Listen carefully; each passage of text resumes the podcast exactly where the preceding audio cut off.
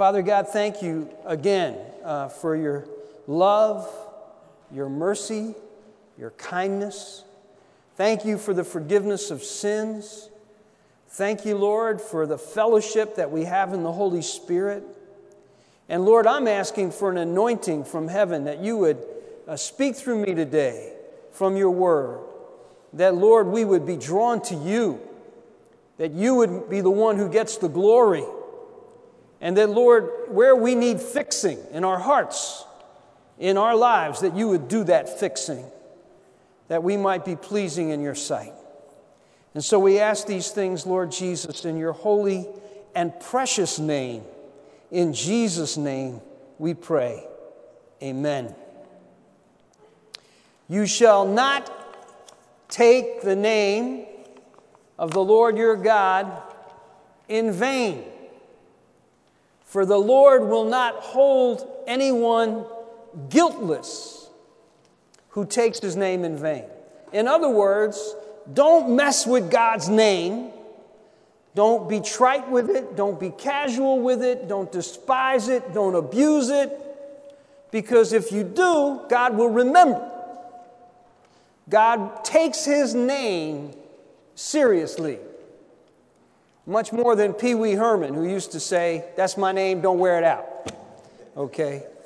It's a very interesting commandment. Why, why is God so concerned about his name? And what is his name anyway? I mean, we, we call him God, or we use the, the, the word Lord. And sometimes we say God Almighty or the Lord God Almighty. Who is it really that we're talking about? And so I've got five points. Not all of them are going to be the same length. Some will go by a little faster than others, but I hope uh, that you can stick with me as we talk about it. We want to find out a little bit about his name, and if you have your Bible, turn with me to the book of Exodus, the book of Exodus, chapter 3. This is the story where Moses uh, meets God at the burning bush. And God calls uh, Moses uh, to go back to Egypt uh, to tell Pharaoh to let my people go. And he's out there. It tells us he was keeping his father in law, uh, Jethro's flock, out in the wilderness by Horeb, the mountain of God. And all of a sudden, the angel of the Lord appears to him. He sees a bush on fire, but the bush is not consumed. And so he, he it draws his attention, and he decides, I'm going to go over there and see what's going on. And he approaches the bush, and all of a sudden, God speaks to him. And he says, Okay, uh, the, where you are standing is holy ground. So take your sandals off your feet. And he announces to Moses here in chapter 3 and verse 6 I am the God of your father, the God of Abraham, the God of Isaac, and the God of Jacob. And Moses hid his face for he was afraid to look at God. And then the Lord tells him, I've seen the suffering of my people, and it's my plan. I'm going to deliver them from Egypt, and I'm take them to a land flowing with milk and honey. I'm going to take them to the land of Canaan. Uh, this is the land that God had promised uh, Abraham, Isaac, and Jacob. And uh, Moses is kind of shaken by this, and he wants to know who am I that I, that I should? Why is Pharaoh going to listen to me? Why are even the, the, the Israelites, my own people, how are they going to listen to me? And it says in verse 13 Moses said to God, If I come to the people of Israel and say to them, The God of your fathers has sent me to you, and they ask me, What is his name? What shall I say to them? God said to Moses, I am who I am. That's a kind of a peculiar name. And if, if, if you understand it, and it is, I think it's hard for anybody to understand, but this, this phrase, I am who I am, can also be translated, I will be who I will be. or I am what I am. This name means that God exists. And not only does He exist, but He eternally exists.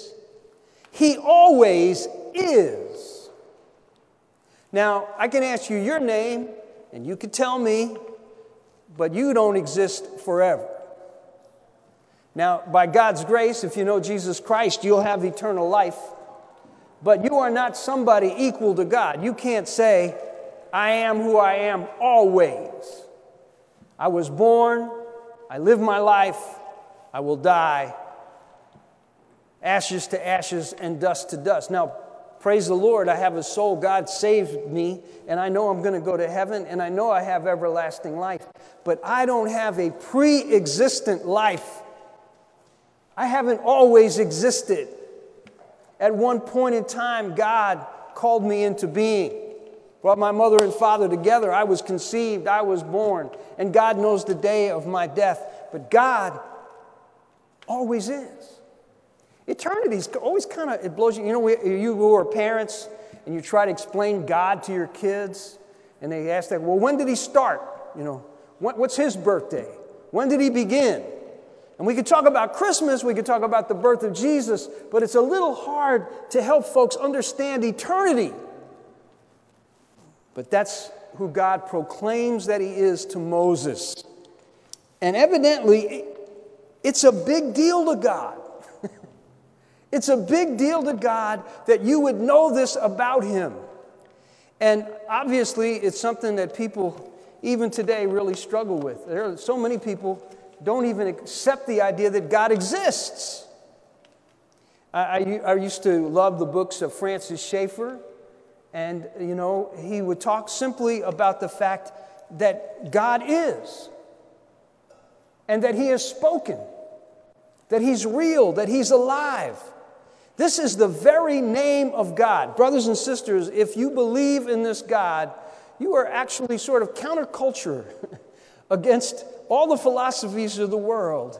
Uh, you're, you're telling the world this is not an evolutionary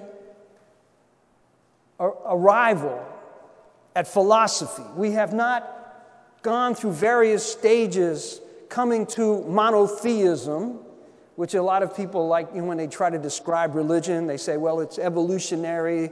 People were polytheists, people were animists, people uh, were pantheists. And, and, but as, as things went along, civilization developed, and they finally came to the concept of monotheism. And now we believe in one God. God says, baloney, I've always been here. I'm, I'm eternal. I exist. I've always existed. And I'm always going to exist. Hallelujah. And yeah, people like Nietzsche and other people can tell us God is dead, and they can say it because maybe in society it seems like people aren't respecting him anymore. But the good news, the great news, the glorious news God is not ever going to die. Jesus died for our sins, but God the Father, God the three in one, the eternal triune God, is eternal. Somebody ought to give him praise about that. You know, I just. Hallelujah. This God discloses himself, he reveals himself, and he is eternal. Now, as, as we get into the scripture, we find out that God wants to celebrate this. His name is holy. This is now my second point. Okay, my first point is just describing the name to you. My second point that his name is holy. Not only has he now disclosed himself that he's eternal, but he wants you to know this about himself and his name. He is holy. Now, now, now here's the connection there is a real God, he really lives, and when you talk about him, he wants respect. Okay, so when you think his name is holy, uh, the Psalm 8 says, How excellent is your name in all the earth. His name is excellent. God says, when you talk about me, when you mention my name, that's me. And you ought to show respect. You ought to revere me. I'm not just another God. All right? I'm, I'm not like the God of the tribes. I'm not like the God of the nations. I'm not an idol. You know, those are no gods. I'm the true God. And I want your respect. And so the psalmists, especially, begin to praise God. So let's look at a few of them. I just want to mention a few of them to, that I think help us understand how he is to be praised. So if you have your Bible, you can go to the book of Psalms, and we're going to look at a few. One is uh, Psalm 8. O Lord, our Lord, how majestic is your name in all the earth. You have set your glory above the heavens. Amen. Uh, Psalm 113.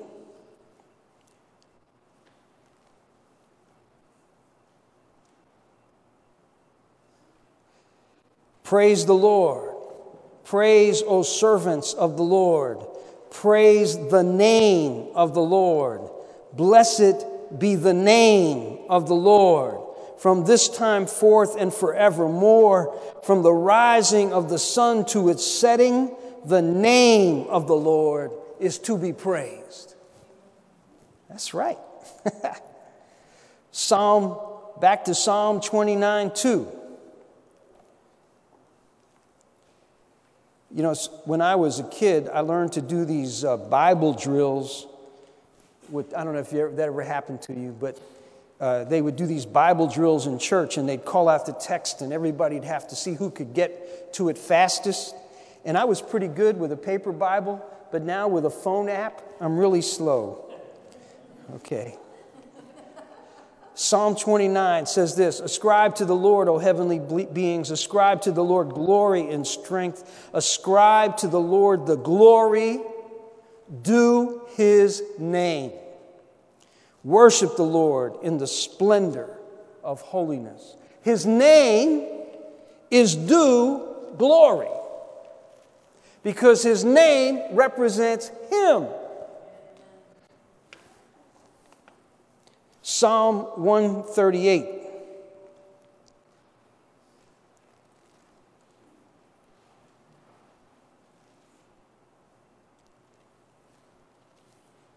I give you thanks, O Lord, with my whole heart. Before the gods, I sing your praise. I bow down to your holy temple and give thanks to your name for your steadfast love and your faithfulness for you have exalted above all things your name and your word.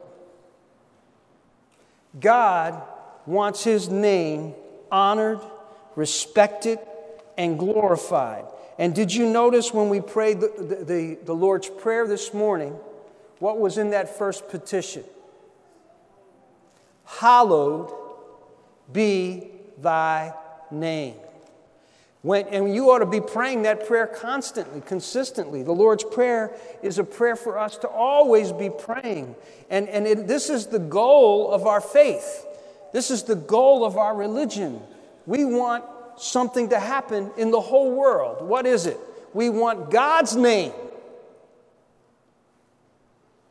to be hallowed, to be made worthy, to be counted as above all other names. In other words, there is no one in this room and there is no one upon planet Earth who should be in competition with the Lord God. Everything belongs to Him. He is the Lord. And, you know, to the people of Israel, this name, when God gave it to Moses, was so holy to them, they, they didn't even quite know what to do with it. And so they didn't want to pronounce it. And so they just substituted the word we use now for Lord for I am who I am. Uh, what has happened is, you know, you, some of your Bibles it'll say Yahweh, some of your Bibles it'll say Jehovah. The Jehovah Witnesses even created a whole religion of, of what they think is the proper pronunciation of this name, it's a total misunderstanding because in the Bible, they didn't even want to pronounce the name. So they just substituted the word Lord. So the, the way you pronounce it, if you say Yahweh, you say Jehovah, you say Lord, what it comes down to in the Hebrew text are a few syllables that are almost unpronounceable, except this idea I am who I am. I will be who I will be. I've always been me, and I always will be. And there is none like me and there is none above me. Hallelujah. Okay, this that was my second point. His name is holy, it is excellent, it is to be praised and blessed. He's, he has exalted above all things his name and his word. Now, my third point. This great, awesome, holy God is none other than Christ. You know, Jesus, when he was on the earth, he got in trouble with the Jewish people. He got in trouble with the Pharisees because he said such things as this He says, uh, He that has seen me has seen the Father. I and the Father are one. And there was this really interesting confrontation uh, with Jesus and the Jewish people in John chapter 8. So, again, if you have your scriptures, turn with me to the Gospel of John, the eighth chapter. Down at verse 48. The Jews answered him, Are we not right in saying that you are a Samaritan? Now, to them, that was a dirty word, right? Didn't we say that you're a Samaritan and have a demon? Jesus answered, I do not have a demon, but I honor my Father, and you dishonor me. Yet I do not seek my own glory. There is one who seeks it, and he's the judge. Truly, truly, I say to you, if anyone keeps my word, he will never see death. Whoa. That, that's a, a bold statement, don't you think? I can't, you know, if I tell my wife, if you just do what I say, you'll never die. she doesn't believe it. I can't say to that to, to, my kids. I can say to my kids, if you do what I say, I won't kill you. But I can't promise them you will never die. But Jesus says, if you keep anyone keeps my word, anyone keeps my word, he will never see death. The Jews said to him, Now we know you have a demon. Abraham died, as did the prophets, yet you say, If anyone keeps my word, he'll never taste death. Are you greater? Are you greater than our father Abraham, who died and the prophets died? Who do you make yourself out to be? Well, it's a great question. Jesus answered, If I glorify myself, my glory is nothing. It is my Father who glorifies me, of whom you say, He is our God. But you have not known him. I know him. If I were to say I do not know him, I'd be a liar like you. But I do know him, and I keep his word. Your father rejoiced. Oh, watch this. Here it comes. Your father, Abraham, rejoiced that he would see my day. He saw it and was glad. Now, he's talking about a man who had lived 1,500 to 2,000 years before Jesus. Abraham, that's how far back Abraham had lived before Christ. He said, Abraham saw my day and was glad. The Jews said to him, You're not, you're not even 50 years old yet. And have you seen Abraham? Jesus said to them, Truly, truly, I say to you, before Abraham was, I am. Boom! In one moment, Jesus says, You remember the burning bush? You remember Moses? You remember God spoke to Moses and said, I am who I am. That's my name. Before Abraham was, I am. Then they picked up stones to try to kill him. But they didn't get him that day. Brothers and sisters, this is the one whom later in Hebrews we are told Jesus Christ, the same yesterday, today, and forever. He is the second person of the Trinity. He is God Himself. He shares eternity with the Father and the Holy Spirit. There has never been a time when the Son of God did not exist. He was born as a man when He became man, God, the God man, when Jesus was born in Bethlehem. But that was not the beginning of the Son of God. Wow. So when we're talking about the name of God. We're talking about I am who I am, and we're talking about not misusing it. We are talking of none other than Jesus. And if you want to say, well, how, do, how can I know this God, the God that Moses met? How do I get to know I am? You got to know Christ. Because that's how we get to the Father. That's what Jesus said.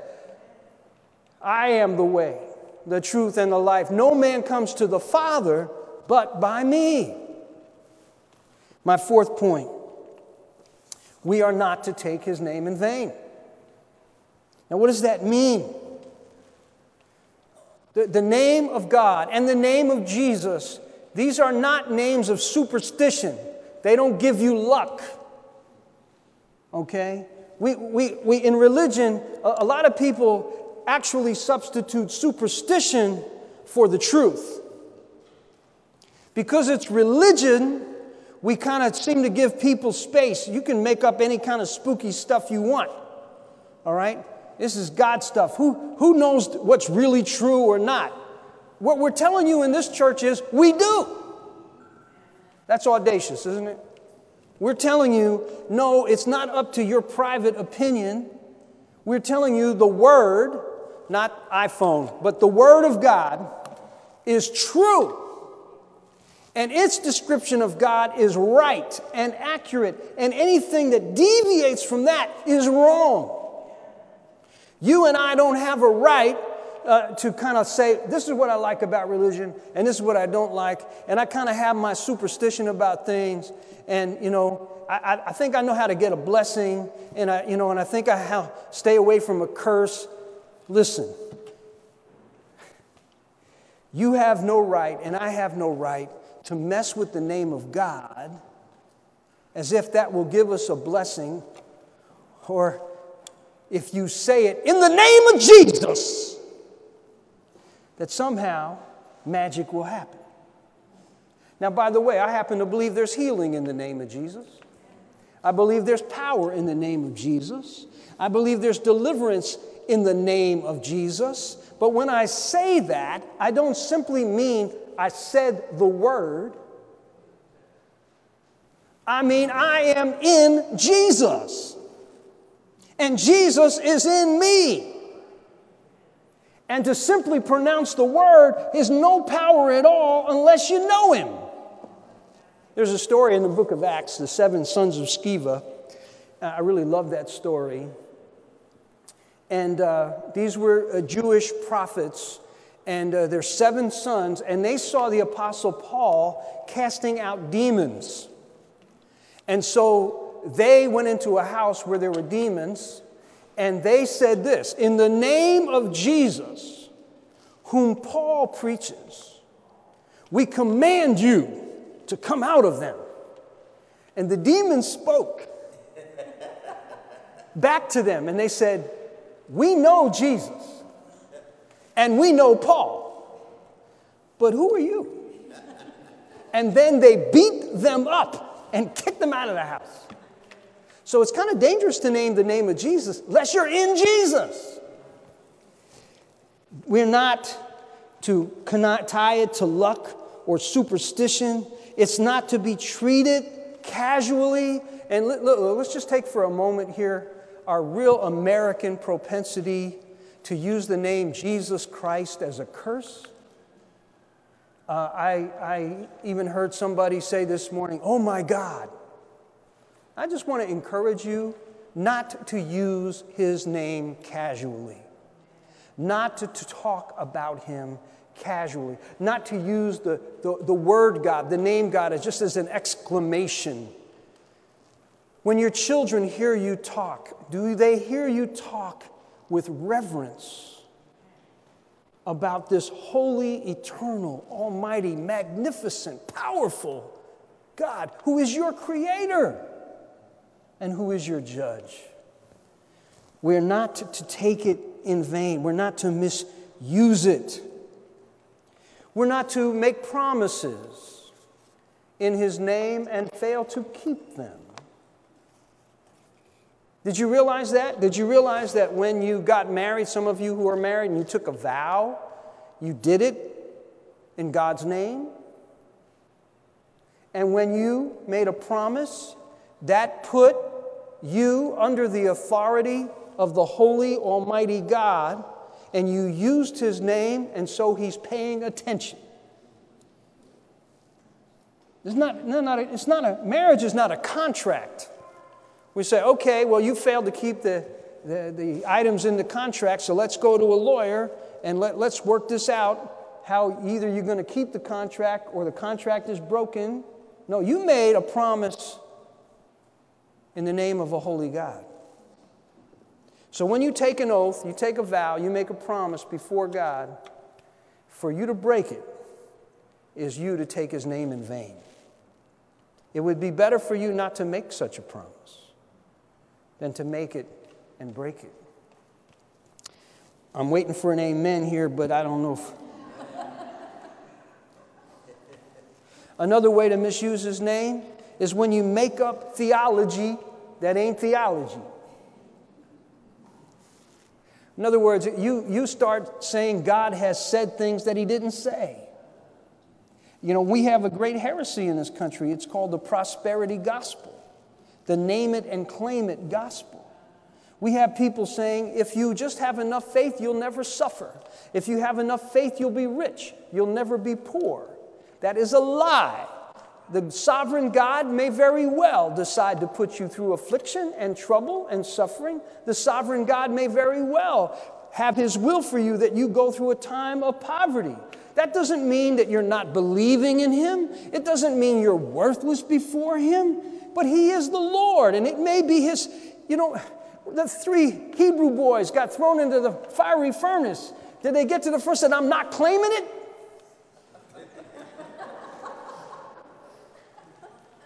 No, they, they said to the king, The Lord will deliver us. We believe that. But even if he doesn't, we will not bow down. And they got thrown in. Now you say, Yeah, but they were delivered. Hallelujah. But they got thrown into the fire. I believe God will deliver us from everything. But sometimes He doesn't deliver us from the pain. He doesn't deliver us from the valley of the shadow of death. We're in the valley, but He will be with us. He will not hold you guiltless. Now, my last point, and this is something I've already talked about to use His name correctly, to talk about who He is, we not only must use His name, we must be in His name. And this is what it means to be saved. You know, uh, the Lord Jesus said, If you ask anything in my name, according to my will, it will be done. John chapter 14. He gives us that promise. And the danger for a lot of people is I asked in his name, but they weren't in him. The whole point of Christianity is that you are now joined to Jesus Christ Himself. That's what it means to be saved. You, you believe in Him, He forgives you, He sends the Spirit of His Son into your heart, and you are joined with Him in His death, in His burial, in His resurrection. He now lives in you. To be in Christ enables you to pray in the name of Christ. Otherwise, it's just magic words. And the Lord's invitation to all of us is to know Him. That's why the Son came, that we might know the Father. You know, it's no, no longer the burning bush where it's holy ground, take off your shoes. It's now Jesus says, I call you friends. Man, it's, what, it's an intimate, close, powerful relationship. You know,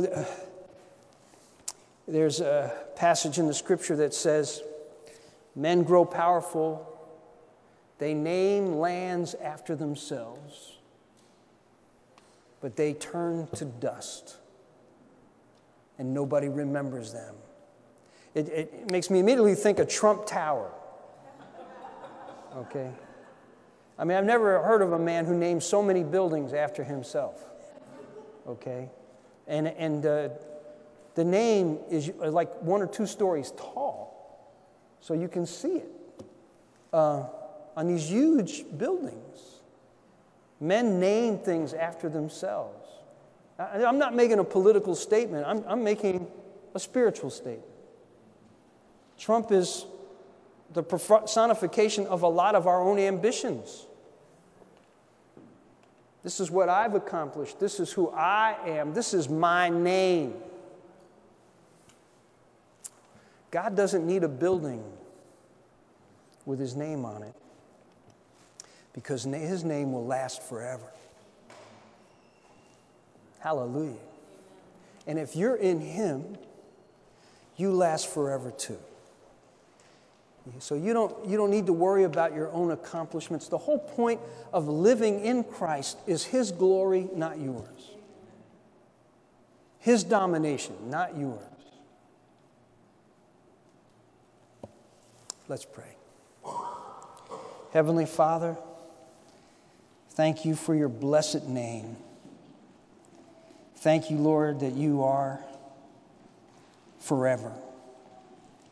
And we ask, Lord, that we would show you that respect, that honor when we talk about you, when we think about you, when we sing about you.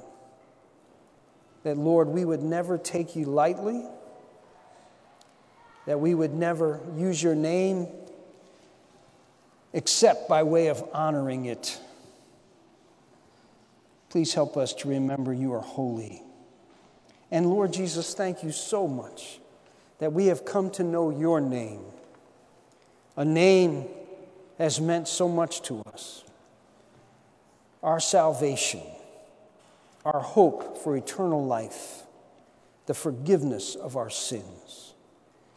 So, Lord, I pray for your grace to help us keep this commandment. We can't, we can't do it in our strength, Lord. We, we pray for the grace the power of God to live as we should. And we ask it in Jesus' name. Amen.